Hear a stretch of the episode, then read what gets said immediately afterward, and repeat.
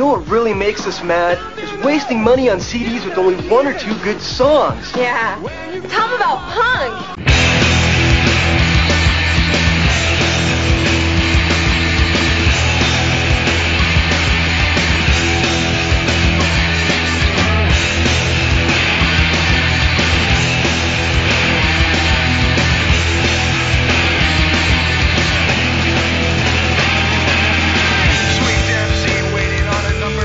What's up, posers? Welcome to Punk Lotto Pod. I am your co-host Justin Hensley.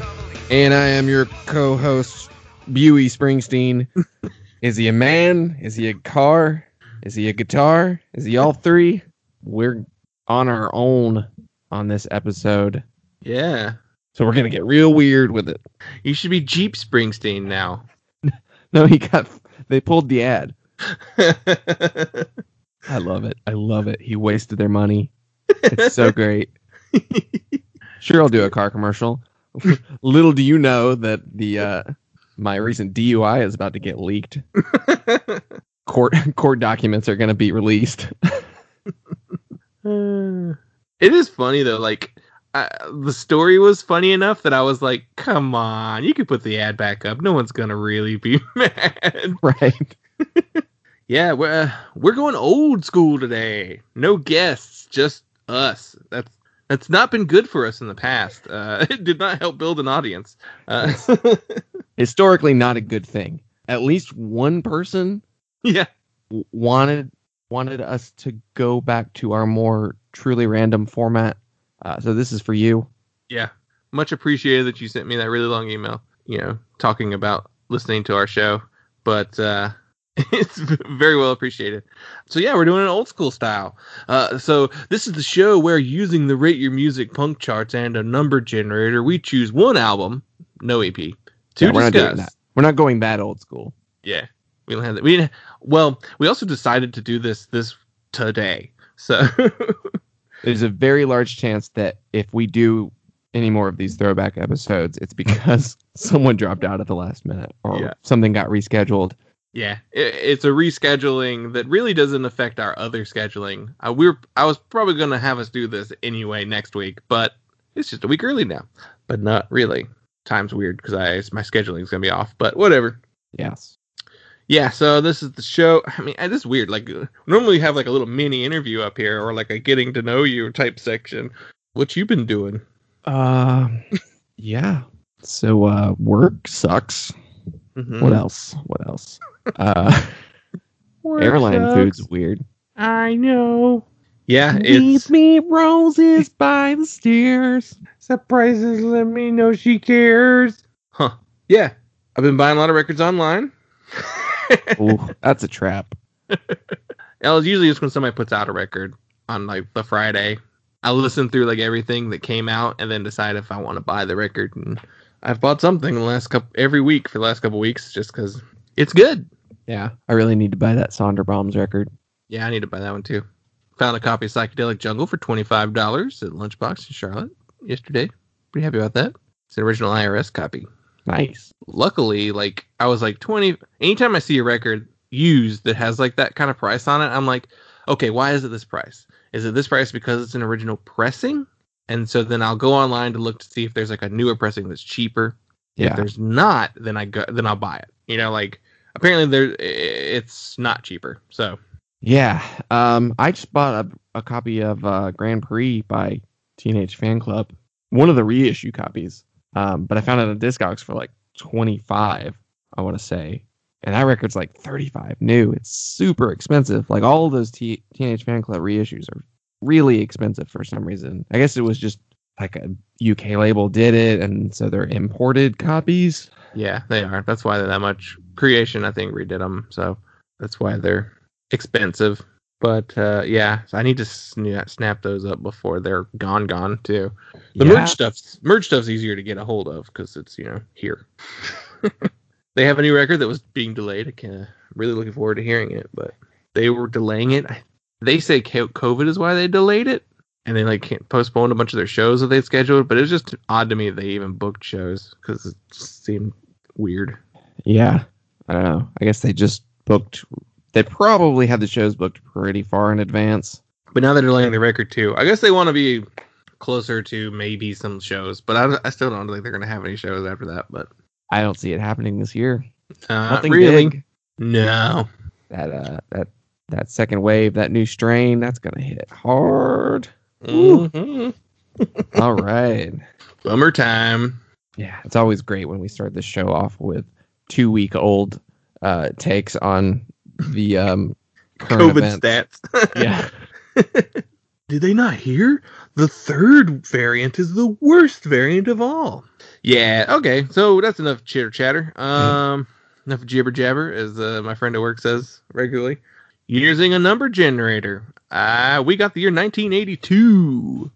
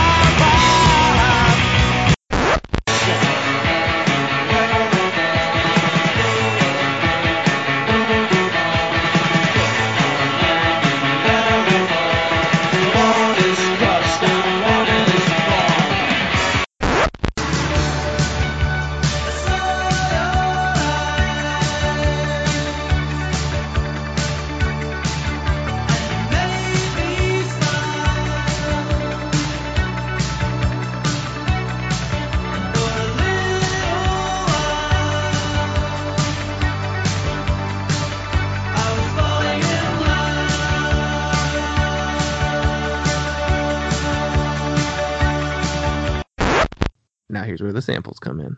And as usual, we like to take a look at the rate your music charts for that year. That's not I mean, we still do that, but we don't say that we do that.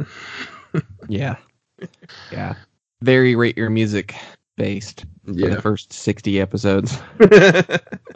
Oh yeah, this is our weird internet ner- music nerd uh, fetishist uh, is really alienating uh, to your average podcast listener. Uh, I'm surprised at how often people that we've talked to on this show are not aware of this website. it's very vast. Like it's full of stuff. It's like the biggest website I can think of that people would not be that well aware of. to me, it'd be like not being aware of Last FM like 10 years ago. Yeah, it's yeah, because I just for the purposes of this show, there's no other website that I could have thought of. Yeah.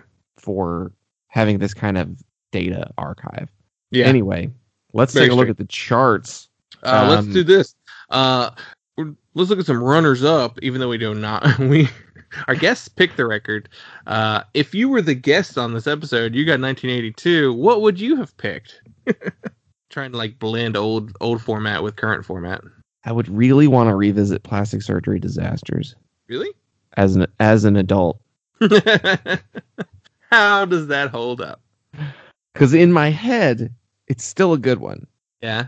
It be it became the one that you're like that one's good still, but it's really we just I think we just listened to the other ones too much. Because I mean, it's got it's got Halloween. Yeah, and I'm the owl. I am the owl. Moon over Marin. Some Hmm. really great Dead Kennedy songs. Um, and even as far as like you know the bigger ones, Terminal Preppy and and um, I mean Forest Fire's not great. A Government Flu, Winnebago Warrior, Warrior. You know those songs, the songs that they played live a lot. I, I would be I'd be interested in doing that one. Um, though also Vs. by Mission of Burma, that's a personal favorite record there as far as 80s punk records go. yeah, if it was up to me, I would probably pick a Flock of Seagulls self-titled record. If you've never listened to that record, every, and they're- they're a joke band in the sense that like I Ran man with the funny hair, yeah. no, this record is amazing from beginning to end. This record is fantastic, pure poppy new wave post punk goodness. If if you are you think of them as the I Ran band, you clearly have not listened to Space Age Love Song. Yeah, Flock of Seagulls is a good band. I mean, need they have they need a one really reevaluation. record. I don't know about the rest of their discography. Well, yeah, but that's a good one. Really cool, cool year. Um, X is Under the Big Black Sun. That's my favorite X record. Great record, perfect record. if I was gonna uh, Oingo Boingo's Nothing to Fear, very very good record. Uh, it doesn't have like the hits on it. That's like the that's that's the one that you're just like, all right, this is just a really really good band. Yeah, there's some good. There's some stuff on this list that I would actually have a. I'd have a pretty hard time picking something, even just off this first page. Yeah, Um, I mean, other than the ones we've mentioned, there's "Songs of the Free" by Gang of Four. I would, I would love to dig into that one and, and talk about that. Forever Now other- by Psychedelic Furs, there's fucking Bad Brains by Bad Brains. right? oh yeah, I mean, I'm not even hitting the the classic, like the huge records. Like these are just like intriguing to me.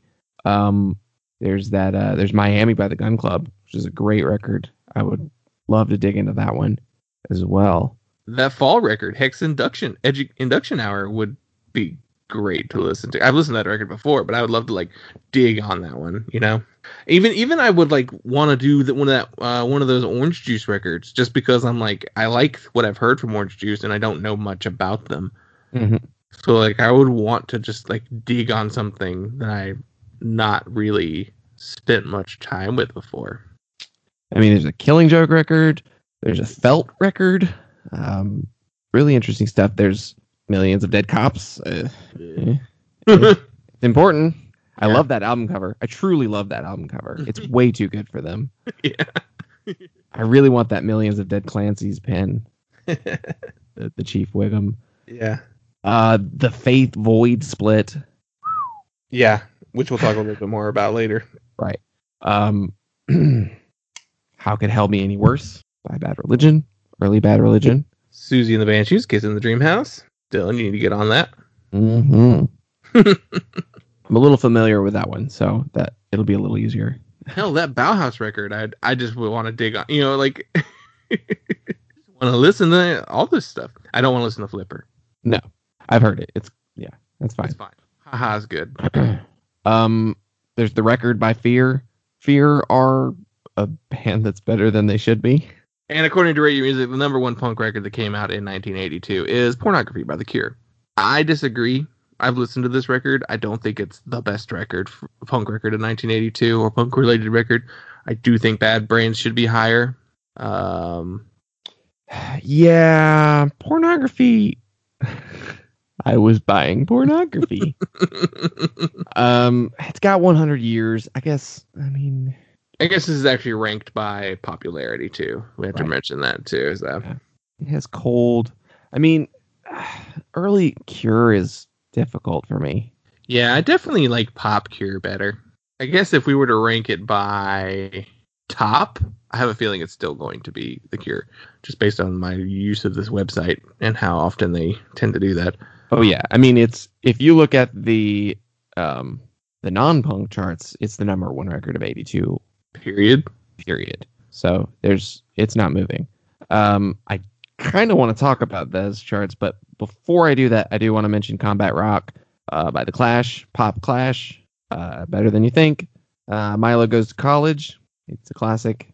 It's a keeper. Uh Walk Among Us by the Misfits as well. Yeah, I guess I was like glossing over these like iconic classic records, Right. just because it's like, ugh, whatever. We don't need to talk about the Misfits ever. But it's like, well, it came out in '82, so I guess Yeah. that wasn't doing my job in explaining what else was going on. It's a massive record. Uh Sonic Youth by Sonic Youth. Uh Eh. Here's my hot take: Sonic Youth are a bad band. they're boring. I wouldn't say bad. Oh, yeah. Well, that goes against my normal rule of saying anything's bad. I just don't like it. I really, really, really don't like it.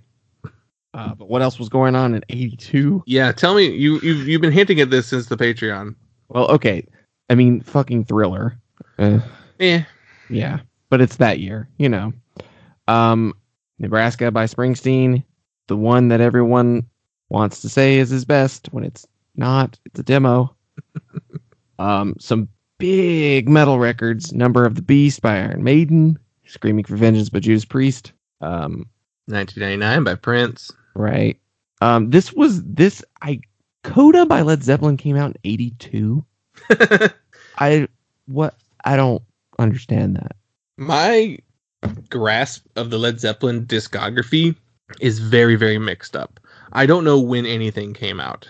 I thought all their stuff was the 70s, and it all is except Coda. So that makes sense. But my brain also thought Presence was later than Coda. because it sounds like it is because coda is actually a compilation record Oh, this dumb website. so it's treated as its own most people consider it its own record because the band kind of treated it as its own record but i mean they were done by this point they were way done by this point i don't think they played any shows in the 80s um john john died in 1980 so Okay. but coda's good it's better than presence Presence is weird. Coda is is like classic middle period Zeppelin. Wearing and Tearing is such a great song. That riff kicks ass. Um, Avalon by Roxy Music. I'm kind of surprised that doesn't show up on the punk charts. But I guess yeah, it's- well, very much more poppy. There's a couple like that, like Duran Duran's Rio. Like for some reason, this website doesn't consider new wave an actual subgenre of punk, even though it is 100% a subgenre of punk. It's just post-punk done in a pop sensibility. English Settlement by XTC. Absolutely relevant to to punk. That's a good record. Um, Black Metal by Venom came out that year as well. That's another big metal record. Love Over Gold by Dire Straits. For some reason, I have most of the Dire Straits discography on vinyl. That's probably my least favorite one, but it, I have it. Yeah, that's a good one. I like it. I don't. I like the first three more than I like Love Over Gold. Um, there's Imperial Bedroom by Elvis Costello. It's dreadful. Ian's got Hot Space. What's on that one? There's always one single on those records. Hot Space has ooh, Under Pressure. Ooh, I was like, oh no, I don't know any of these songs. The very last track, Under Pressure. I don't think Hot Space is considered one of the better Queen records. No, it is not. Iron Fist by Motorhead. Uh, Um, that's on page two. That's again relevant to punk. Well, like there's a fucking Depeche Mode record, and every other year Depeche Mode is on the punk charts. Right. Diver Diver Down by Van Halen. Uh, that's got Pretty Woman, Dancing in the Street. Kevin Rowland and the Dexys Midnight Runners, to Rye. I own that record. It's fantastic. It's so good. Come On Eileen's almost like it's it's uh, self parody at this point, but God, that's that record is fun. Let's make this precious is uh, brilliant. My punk points are going down. yeah. Uh, Shoot Out the Lights by Richard and Linda Thompson. That's a pretty good record. Uh, some bluesy kind of British folk rock. Um, let's just get way off off the rails. Yeah. Kiss's, Creatures of the Night. That's not a good record. What's on that one? It's it's it's um Creatures of the Night. yeah That's the big single. Ooh. Uh, it's an Eric Carr record. yeah it's an Eric Carr Vinnie Vincent record. Yeah. The one after the Elder. Oof. Is Lick It Up better than Creatures of the Night? Maybe. Yeah, I don't know. Can't say Oh yeah, sure. Grandmaster Flash and the Furious Five. Hell yeah. The Who? The Eraserhead soundtrack.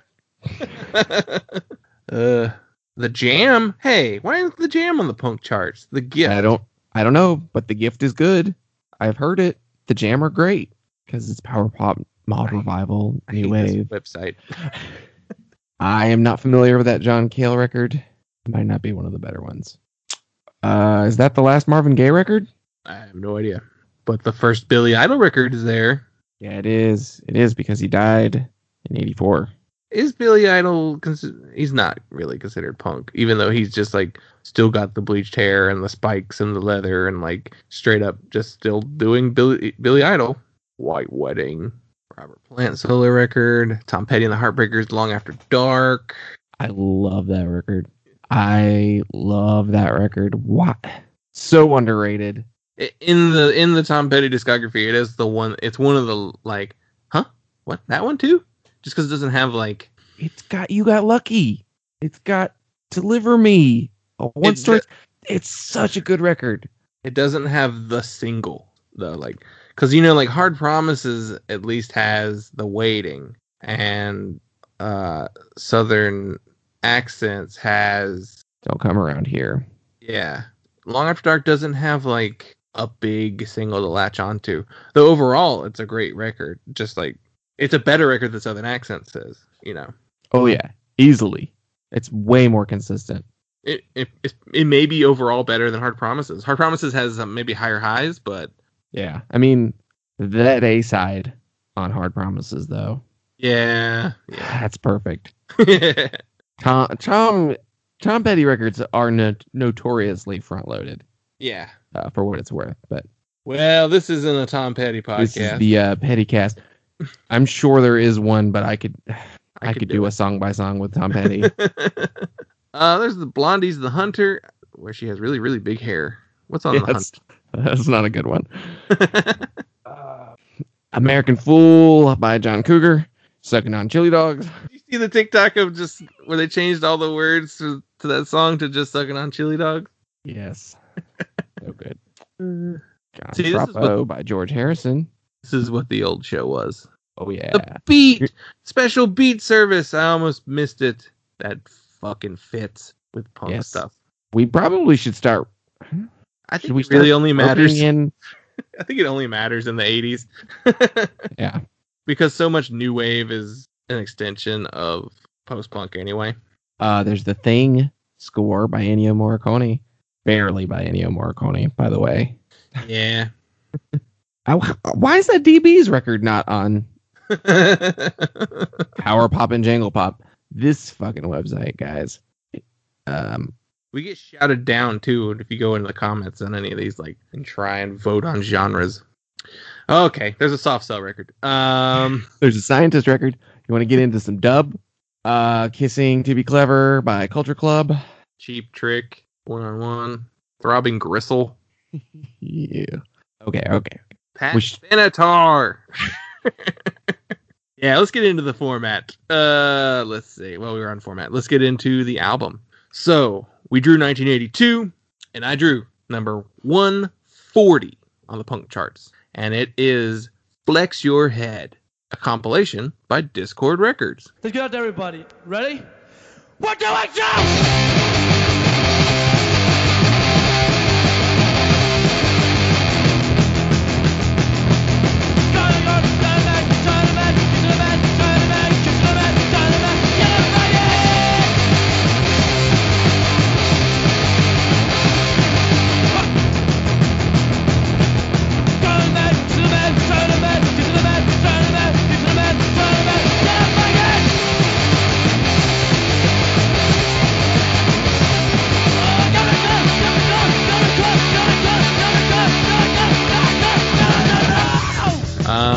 Compilations.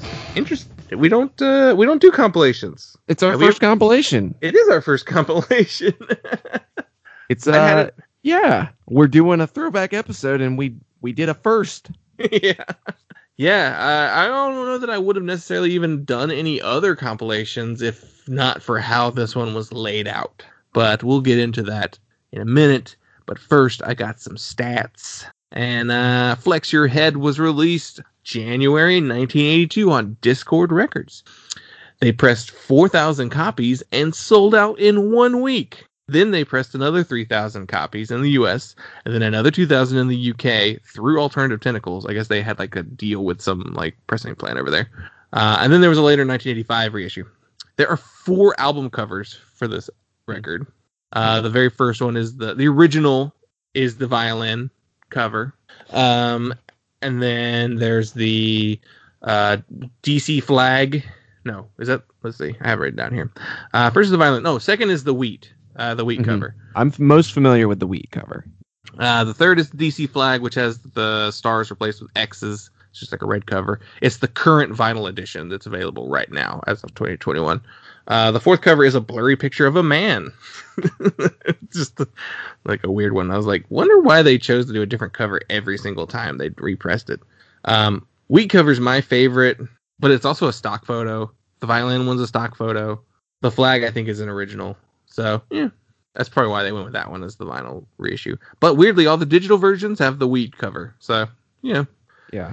Uh, so this comp was uh, treated as a sampler album for the Washington D.C. hardcore scene. Uh, all Dischord bands, though some of the bands on here never released anything else on any other records. Uh, so it was kind of a debut for some bands. A lot of others, it was the last thing they did. Uh, some of it's archival, essentially. Um, it was just it was designed to be a sampler for DC hardcore.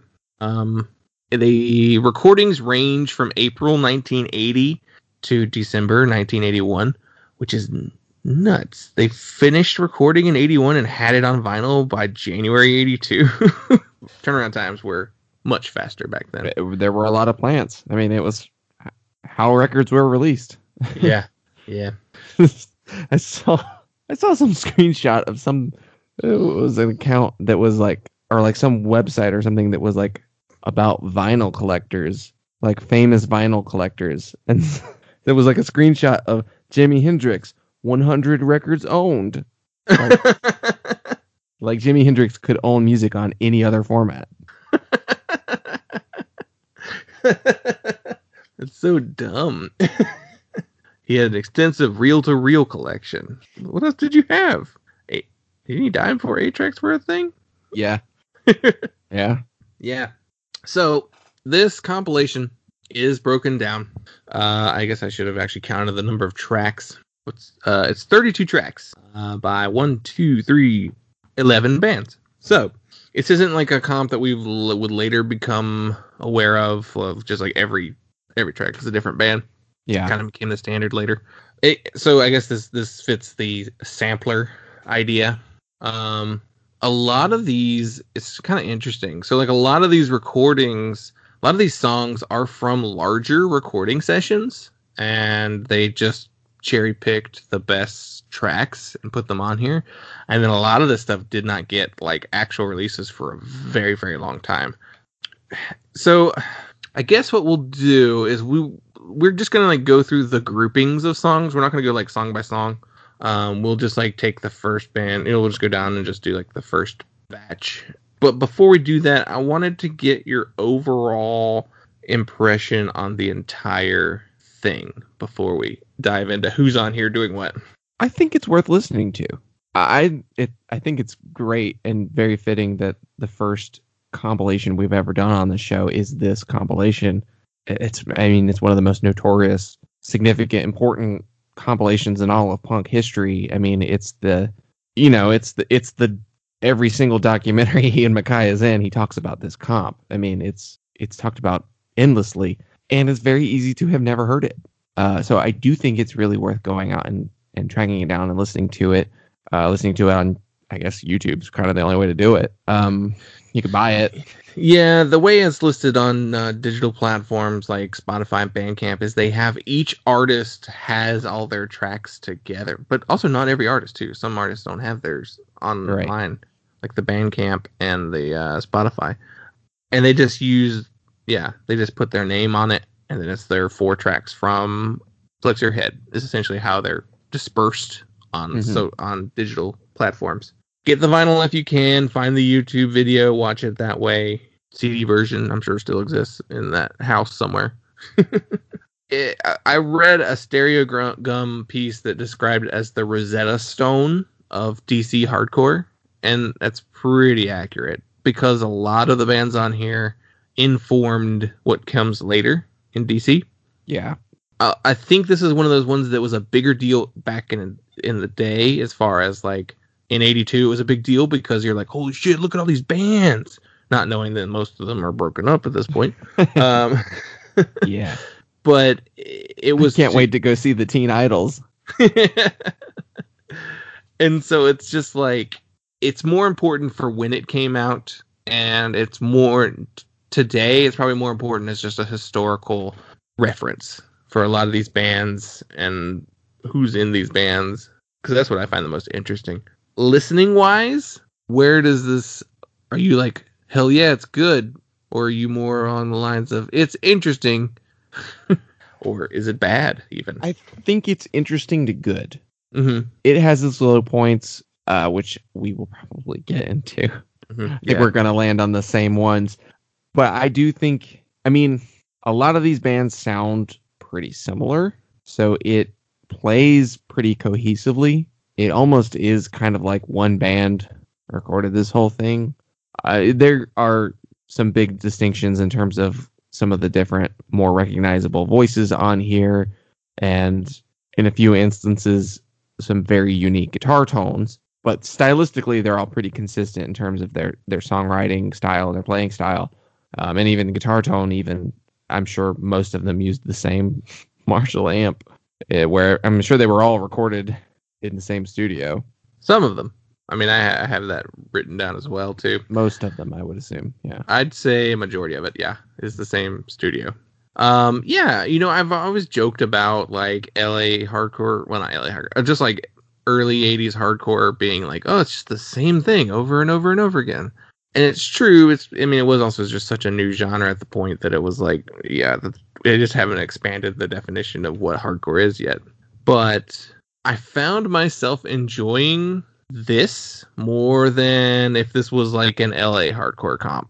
I think I like just the DC hardcore scene and Dischord records sound more overall than the overall LA scene. Definitely more than the New York and Boston scenes. Chicago hadn't really like popped off yet at this point. So I guess as far as like everybody who's doing stuff at this time, I like the DC incarnation more. Though it's also branches from 80 to 81 or like you know early 80 to the end of 1981. So like the the, the variety is kind of there, but overall it's very listenable if you're into hardcore in general. But uh, I guess we can start looking at the groupings. Yeah, we can break it down by artist. yeah, so we'll go we'll go by artist since that's how the whole thing is put together anyway. Yeah. So up first we have the Teen Idles.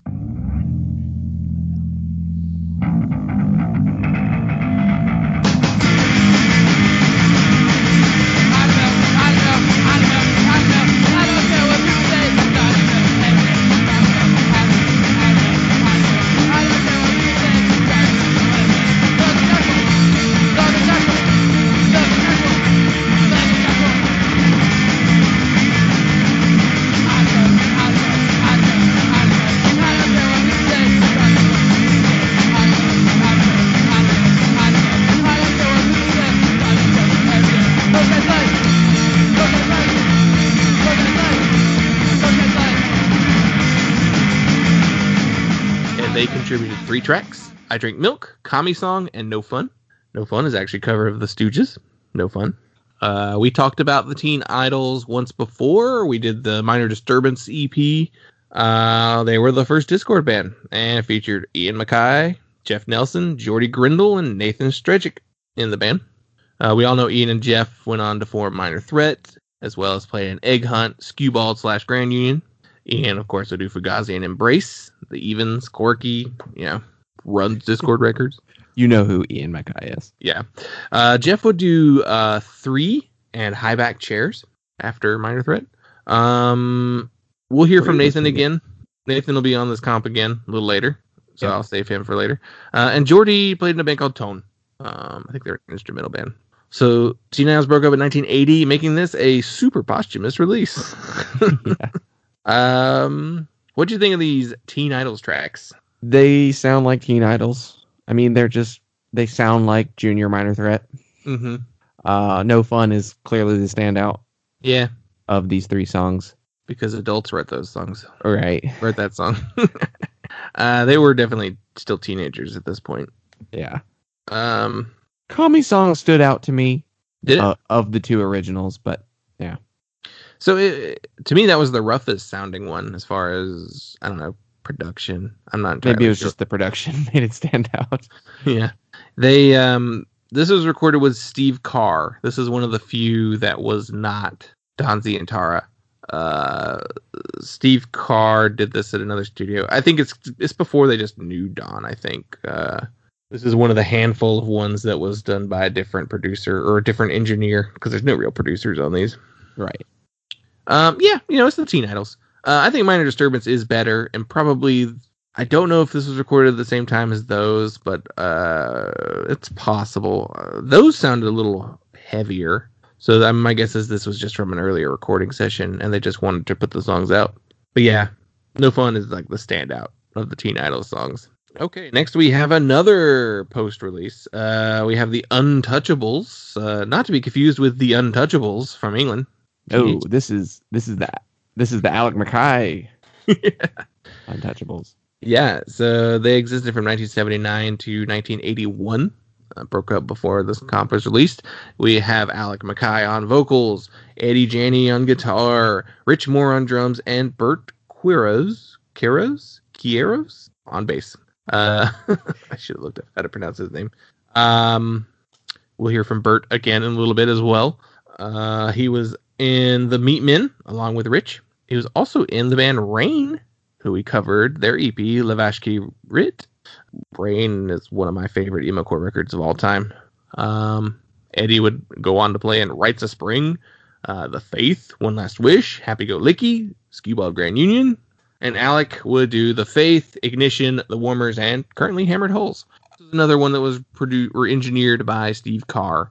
Uh, the rest of the record looks like it's done by Don Zientara until we get to the B side. Oh, Steve Carr shows up again later as well.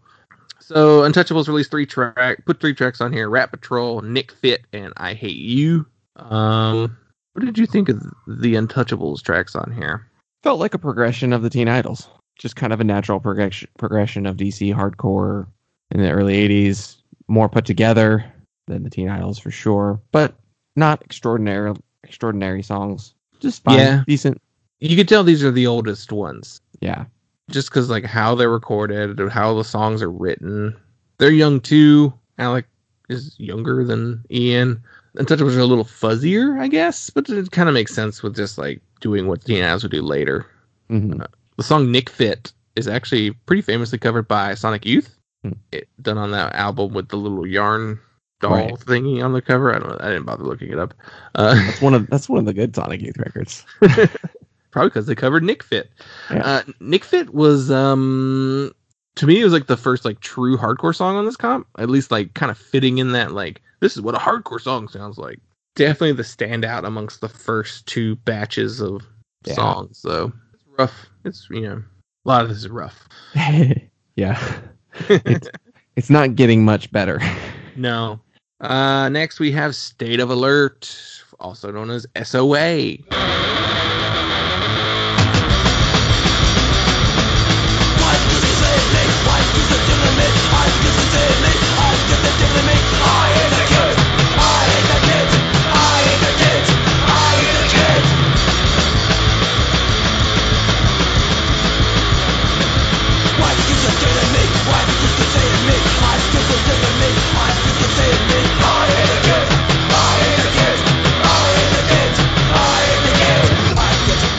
Existed from 1980 to 1981. Another one that broke up. This is Wendel Blow on bass, Simon Jacobsen on drums, Michael Hampton on guitar, and Henry Garfield on vocals. Warfield. of course, who would later go on to change his name to Henry Rollins, and uh, we all know who Henry Rollins is. Um, Michael would later play in The Faith, Embrace, and One Last Wish. So you're gonna see a trend where like three bands end, and they've all done like ten other bands each. Oh, this when they called it the Rosetta Stone to DC hardcore, it is literally in the sense that these are the same people in all of DC hardcore for the next twenty years. yeah. Uh, yeah, other than there's no bad brains on here. Like that's Yeah. the only major uh, which they did, I guess they I guess they didn't have anything to put on here at this point. well, the ROIR, the ROIR tape was an '82. Yeah. They just weren't on Dischord, Yeah. and a lot of these, uh, most of these were broken up, and they were all friends. Like these are their. we have Ian, Ian's band, Ian's brother's band, Ian's best friend's band. Like Yeah. it's very much just like I know him. Let's put out his record. Um, State of Alert put on the songs "I Hate the Kids," "Disease," which is a UK subs cover, UK subs. and "Stepping Stone Party." That's what it's called on some versions of the track listing, which is a cover of the song "Stepping Stone" by Paul Revere and the Raiders and the Monkees. so apparently, this song was really popular cover in the DC hardcore scene. Uh, I think it's really funny that uh, Henry's band only had one song that was theirs, and even then, Lyle Preslar from Minor Threat wrote it. So it's like State of Alert and SOA. We're just like this feels new. This feels earlier than the EP that SOA put out later. But no, because they broke up. No, this recording though could have been earlier though. I yeah, I feel like it probably is. It sounds like it is because because it doesn't even. I mean it because yeah, I mean SOA they did no policy and then the then the demo Mm-hmm. the first demo. I mean it, that was released in 2014. This sounds like probably recorded around the same same time as first demo. This could be the same thing as the first demo, honestly, because Yeah. some of these do get released later. I guess I should look at the first demo to see what tracks are on it. No, not the same songs. No, Stepping Stones on there and Disease is on there. So yeah, probably. Uh, I hate the kids is not though. That's the one that's like the original. Maybe Lyle's like, no, you can't have that song. that was uh, Don Zientara and Skip Skip Groff uh, did that song. Um, how how do these Henry songs sound to you? I'm trying to see if I Hate the Kids by Hot Snakes is a cover of this song. It didn't sound like it, so I don't think it is. But this one, I definitely perked up. Mhm. Like it's the first, yeah, it's the first significant departure on this release. Um, mostly because Henry. I mean, his voice really stands on its own. There's not a lot of vocalists that really sound like him. He doesn't have as full of a voice yet. He's he's got that raspy kind of hoarse yell here. He, he's not as well recorded here either. yeah, he hadn't quite found. Well, you know, he hadn't joined Black Flag yet, so like that, like forced constant practice the Black Flag always did. You know, he was going to find his voice in Black Flag and going to get to a point where he keeps it that way because he has to, or otherwise he's out of the band or he destroys his voice. So this is him not knowing exactly who he is vocally yet, and even his name. He's still not Henry Rollins yet. He's still Henry Warfield. So I always wonder. He was called Henry Warfield on some docs, but it's definitely Garfield, right? Like he just chose to say Warfield instead of Garfield, right? I think it is pronounced Warfield. Is it? Are we spelling? Are we saying Warfield the cat's name wrong? I hate pronounced Monday. Jarfield. I just thought it was funny that they contributed two covers out of the all the bands. I don't know. I don't know if that's truly how it's supposed to be pronounced. Moving on, we have two tracks contributed by Minor Threat. Here we go. So, surprisingly, we haven't covered Minor Threat before. Too obvious. I think that that is actually what's happening. Uh, we may never get to them because it's too obvious. It's like the Uh, Misfits. I mean, other than when we've forced it. Yeah, but that was even still a Jerry only Misfits. Yeah. Uh, Minor Threat. This was the third thing they released. Period. Uh, they had the self-titled, uh, and then they had the In My Eyes seven inch, and then they actually broke up in 1981. Everybody forgets that they broke up and reunited. So this came out after they broke up and before they got back together to do Out of Step. Um, we know Minor Threat. It's Ian MacKaye on vocals, Brian Baker on bass, Jeff Nelson on drums, and Lyle Preslar on drum. Oops, oops. Jeff Nelson. Lyle Preslar's on guitar. I got drummers twice. Uh, Brian would later play in Bad Religion, Government Issue, The Meatmen, and Dag Nasty. And Lyle would also play in The Meatmen and Samhain. And he kind of disappears. The Yeah, he does. the Dischord story. Uh, they only do two songs, uh, "Stand Up" and "12xu," and "12xu" is a wire cover. Yep. Also very popular in the DC scene. Uh, apparently, you could go to shows and hear multiple bands sing "12xu," which is weird. they all loved that wire record, I guess. Um, I mean, it's Pink Flag. I mean, it, it basic and Pink Flag is basically like the first hardcore record. Yeah, Like it was such a different sound for punk, which is why it was called post punk. and then very clearly, Minor Threat is definitely like, oh yeah, they're one of the best hardcore bands ever. yeah, they stand miles above almost everything else on this record. yeah, like It's really weird to hear these songs in the context of this record because you've heard these songs on like the the Minor Threat comp, you know, discography compilation and whatever burn CD that you, you have of Minor Threat songs that you stole from the internet. Yeah, 12xu definitely shows that they they released it on another release too, like before the discography stuff. So Yeah. even they're like, oh no, we got to put 12xu on there. it's just Ours. I mean, even stand up is like not even that well known of a minor threat song. Like, I don't know. It's not like the one like one of the songs you think of. I know the 12XU song better than I know stand up. Yeah. But again, it's just like, whoa, here we go. Here's a real band, which is true. This is the most like professional band, even though they were still really young at the time. Yeah. I mean, as much as I, you know, I get a kick out of hearing State of Alert and how different they are compared to Untouchables and Teen Idles, Minor Threat are just, they're so much better band. Yeah. So moving on, we've got government issue next.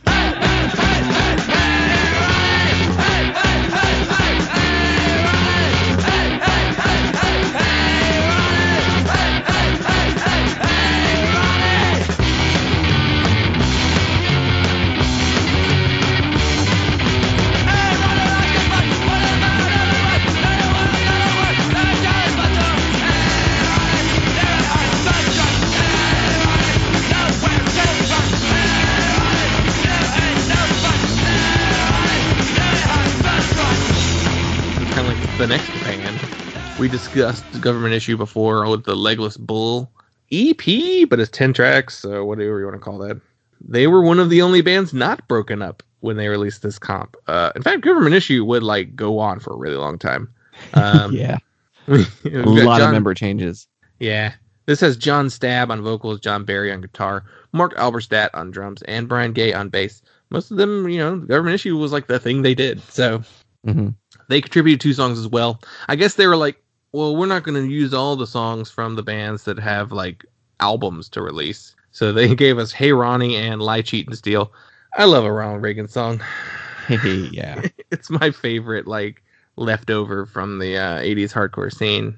There's a couple specifically political songs on here because I feel like hardcore was still general, like generalizing, kind of more concerned with social themes and not specifically political. Government issue was a very political band. yeah. Um, these are very much in the more professional vein. Like you could tell these were more, you know, like they were more legit band at this point. They weren't high schoolers who'd broken up before the record came out. Um, Yeah, because Light Cheat and S- Light Cheat and Steal that's also a, a Reagan song, specifically res- specifically responding to President Reagan. Um, what did you think of these two though? because that's got the line uh the first the first verse of that song is president tells us we got to cut back says if we don't there'll be no escape but he's laughing behind your back because you're paying for his new drapes uh talking about uh nancy reagan renovating the white house so, How do these songs stack up for you? government issue is a band that i'm just don't think i'm ever really going to get into it's fine Yeah, these are yeah. Even gr- this is early government issue, so it's even more like, eh, it's fine. Um, I'd probably be more intrigued by the later material by them, but I've never really dove into them. They're just one of those bands that I'm just like, eh, they're cool. Not for me though. Uh, continuing, we're on the last batch of songs on the A side, and we have Youth Brigade, not to be confused with the California Youth Brigade, who lasted forever and started BYO Records and you know all that good stuff. hmm Uh, this exist. They only existed for 1981. That's it. I uh, I told you I would get back to him. Uh, here's Bert again from the Untouchables.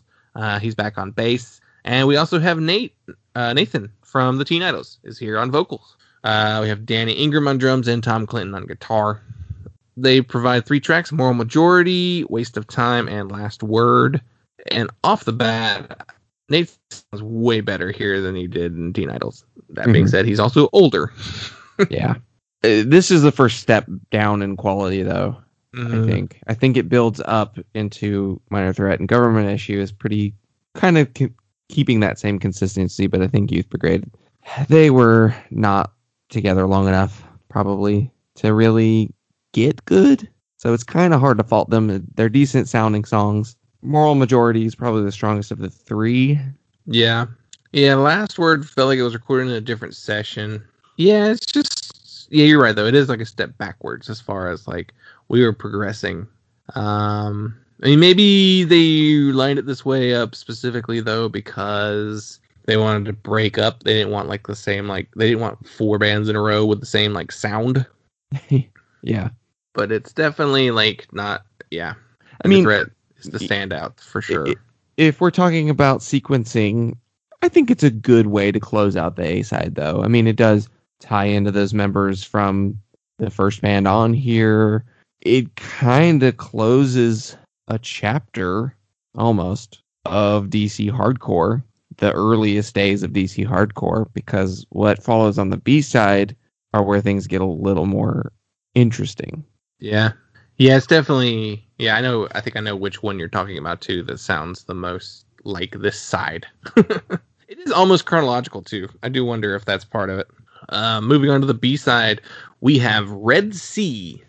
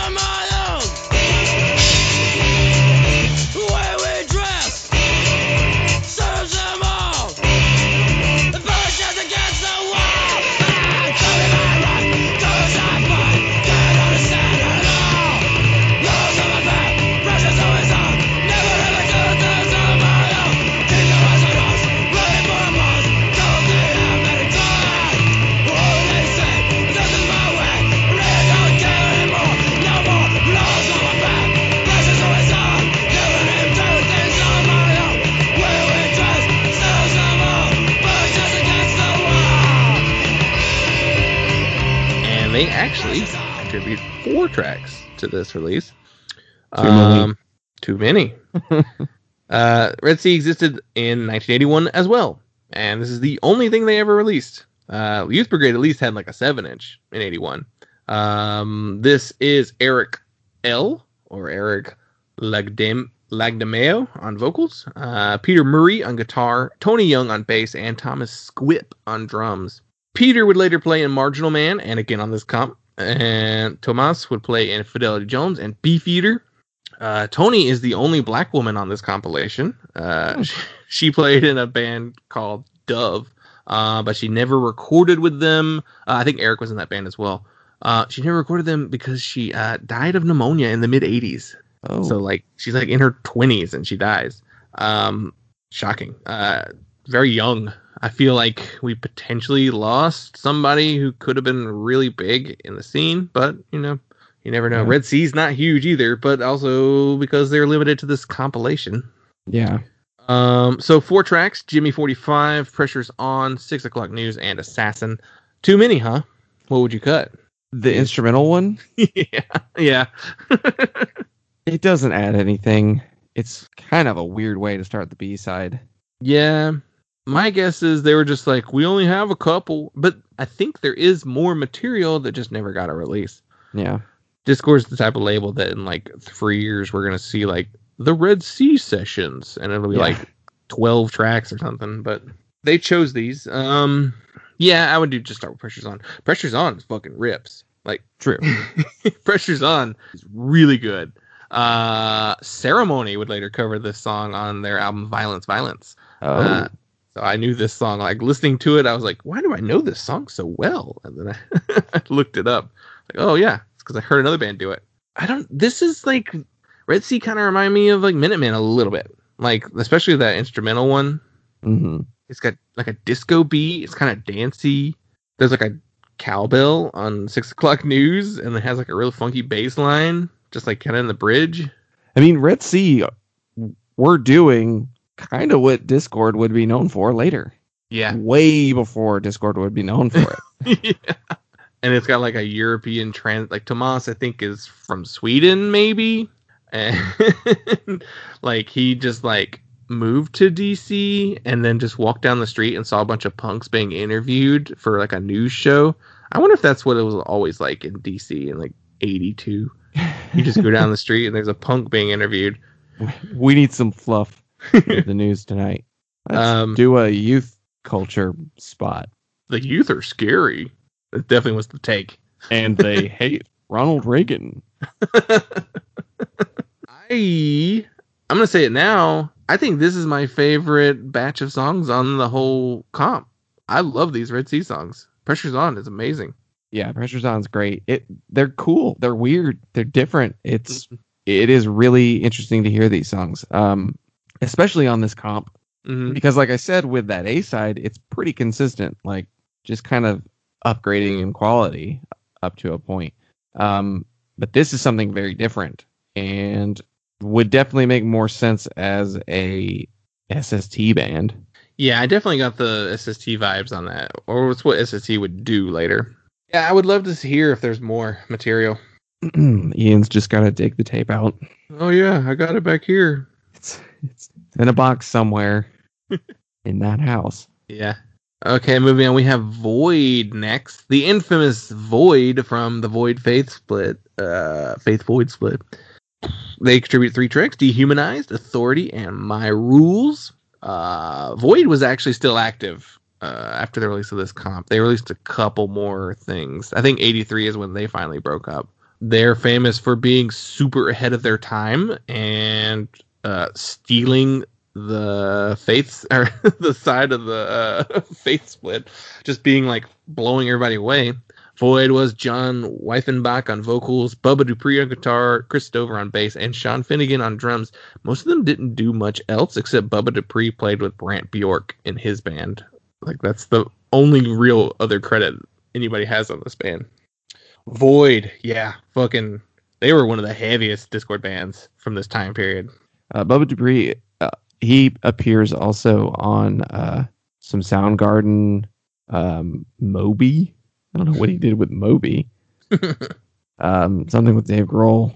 Yeah, these Void songs and the Void side of the Faith split. Wow, that's some wild shit. It's like it's almost like Germs. yeah, It's kind of it's kind of that. If you wanted more Germs, this is it. Yeah. The there's their side of the for, the faith split is definitely the best material they released, but this is really cool. And it definitely is just like what this is too far too like different for this time period. Yeah, kind of a kind of the template for screamo Yeah. in a lot of ways too. Um, but yeah, I mean, also like kind of uh, famously influential to like a lot of like stoner, uh, stoner doom revival bands as well for for being a continuation of Sabbath in a lot of ways too. I always got like Converge vibes. Like Mm. Converge probably were big Void fans. Yeah, Or at least the bands that Converge was inspired by were Void fans. yeah, Uh, moving on, we have Iron Cross. Uh, this they were one of the newer bands on the comp. They had released some stuff after Flex Your Head, so they were still around.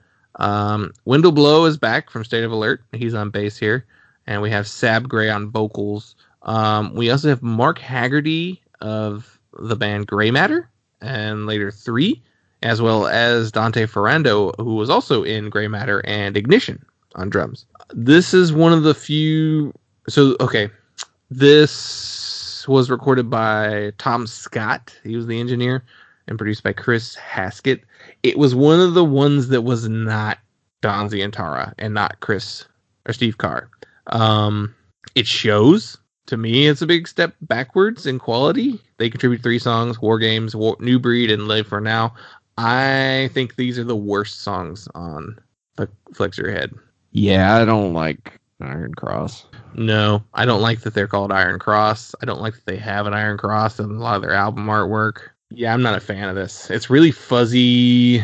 The vocals are like lower, but like not as confident. Uh, I mean, Iron Iron Cross, they're not racists. um, I don't like. I don't want to. I don't want to put that on them because they're not. Um, no, it doesn't mean I have to like it that they use Yeah, the Iron no, Cross though. no. no, that's not I mean, not ideal. I love Motorhead and they use it all the time, but you know, used a lot of Nazi imagery on his his costumes or whatever you want to call them. Yeah, I don't know. Like, not a fan. Mark and Dante, I think, like left pretty quick. I don't know if they're even on their Skinhead Glory EP seven inch that came out in '82. God, but they're not even like an Oi band. Like, I mean, maybe their later stuff's more Oi, but these aren't. though Haggerty is on the next is on the uh, 83. Hated and proud. Eh, I didn't like it. Yeah. I mean, now Gray Matter, on the other hand, that's a great band. Up next, we have Artificial Peace.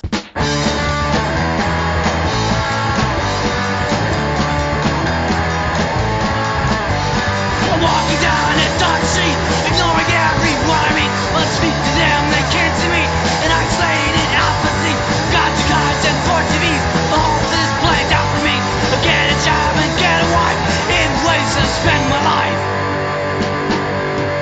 Living in suburban wasteland, closing on me. Shotgun, suburban wasteland. I can get out, I can get free. They existed for a year after Flex Your Head. Uh, personnel on this record is Peter Murray from Red C. He's back. And Steve Polcari on vocals, Rob Moss on bass, and Mike Manos on drums. Peter, Steve, and Mike all later formed Marginal Man. Uh, they said, We don't care about you, Rob, and moved on. Which isn't true. They were in another band together. Uh, Salt and Battery, I think, was that band with Rob. I used to call Artificial Peace one of the better unknown bands in the Dischord discography, like the one of those ones that like only did a comp or like a seven inch. Yeah. I do think the song Suburban Wasteland is incredible. It's their third track they contribute after Artificial Peace and Outside Looking In. Um, for some reason, I knew it really, really well, and I don't know if it was covered by someone else, but I don't, or if I just put it on a mix CD at one point, and that's why I remember it so well. um, they have like uh, on the song Artificial Peace, there's like this like kind of surfy sounding guitar with like a like a wah effect. Um, I don't know. I like it. I like Artificial Peace. They're a little different. I'm trying to see if someone covered it, that song because I knew it too. Hmm. Now that song is on like the American Hardcore compilation, so it could have been just it's on there. Yeah, I guess it's just one of those songs that's It out out there. Like you're you're probably gonna hear it if you're ever digging into this era of hardcore. yeah, it was um I think there's even a movie called Suburban Wasteland. Is also probably a term that's thrown around a lot. It's one of those sub it's a suburb song. Like you know, hardcore has a lot of those. Yeah, So it, it fits in like the Descendents like suburb songs almost. And finally, we have Deadline, who they released a recording in 1989 on Peterbilt Records that's titled 8282, uh, which means they recorded it after this compilation. Uh, they were one of the few other active band still on the Flex Your Head. Deadline were Ray Hare on vocals, Chris Karen on guitar, Terry Scanlon on bass, and Brendan motherfucking Canty Mhm. on Mhm. drums, we have the fuck uh, Fugazi, Red Spring, One Last Wish, Happy Go Licky, The Messthetics, Brendan Canty. they contribute three songs: Stolen Youth, Hear the Cry, and Aftermath. This feels like a step down too. yeah. Well, it closes the whole thing on the classic Dischord sound. Yeah. They uh, listening to it, I was like, the drums are the best part. Yeah, it's kind of noticeable because the guitars are just that standard. Like it's the same thing you hear on the State of Alert song. It's the same thing you hear on the uh, the uh, uh, the Youth Brigade songs. Brigade. Yeah, and the Untouchables. you had no yeah real standout guitar playing either. Like it's it's fine. Yeah, Ian MacKaye mixed it. chords played fast. Ian MacKaye and Jeff Nelson actually mixed these songs. Uh, Ian also mm, produced the Artificial Peace songs, so that might be why those songs are so good. Um, yeah, Deadline. Yeah, I guess they just wanted to close it out on like a very a familiar sound for the Dischord record. And there we have it. It is the end of Flex Your Head, our first compilation. So now that we've talked about it, how is it? Good? Do we win? Did we win? yeah. Why not? Yeah. It's a classic punk comp that is worth listening to. Yeah, I can't say that this is Boston is worth listening to compared to this one. I don't know. I'm not listening to it myself. Yeah, it's pretty good. It's worth it's worth listening to if you're interested in the beginnings of Dischord records. They didn't have much really at this point. This was Dischord number 7. So like, you know, they didn't have anything. That's why most of this record is made up of bands that were already broken up. Oh, you know how you said Lyle Preslar kind of disappears? Mhm. Um, so he re- he retired from performing. He ran Caroline Records. He signed Oh. Ben Folds and Chemical Brothers and Fatboy Slim. Um, oh yeah, he he had a disappeared career. Yeah, he he was a marketing exec for Elektra Records and Sire Records. He got his law degree in 2007. Yeah, looking at everything Discord had put out up until this point, there's the Minor Disturbance EP, Teen Idles. There's the SOA EP. There's the first two Minor Threat EPs. Uh, there's an there's the first government issue EP. There's the Youth Brigade EP, and then there's this. They've got a half here. Uh, Necros. They call that Dischord four and a half. Not entirely sure. I wonder if that was a split release with somebody else. Yeah, Touch and Go was the other. It was a split release. And then they also helped release the SSD control. That's seven and a half. And then yeah, right after Flex Your Head is Faith Void Split. So uh, and an Iron Cross EP. So, you know, Dischord was slow going. I mean Minor Threat was the the thing for them, which makes sense. It's Ian's label. Um, yeah, I mean, and they put out a record and then they couldn't put anything out else out until they sold a bunch of copies Yeah. of whatever they had just put out. So Is this the first LP for Dischord? Yeah, it is. Yeah. So that's worth noting. That's probably why it contributed to it selling so fast too. yeah, Then well, Faith- you can get so much material for for your buck. And then Faith Void was on an LP too. Because So what did they sell it for? I have no idea. Eight dollars. Probably not even that much, honestly. Yeah. But yeah, it's definitely worth checking out if you're interested in the beginning days. And even then if you're just curious about like what Rites of Spring band, you know, members were doing before Rites of Spring. They're all there except for like Gee. Yeah, yeah. There's no Gee. There's no Joe Lal. Yeah. uh, Joe Lally. Yeah. So there's only half of Fugazi on here. but you know, definitely worth looking into. And that'll do it. Uh, you can follow us on all forms of social media. We're Instagram, Facebook, and Twitter at punkloudapod, punkloudapod at gmail.com. We have voicemail line, 202-688-punk. We're doing this backwards. Lucky numbers, uh, Patreon. Yeah. Go follow us at uh, punklautopod dot luck dot lucky. It's not dot lucky lucky numbers. Uh, punklautopod dot substack dot com. Uh, get your lucky numbers. Um, please subscribe to our Patreon for a dollar.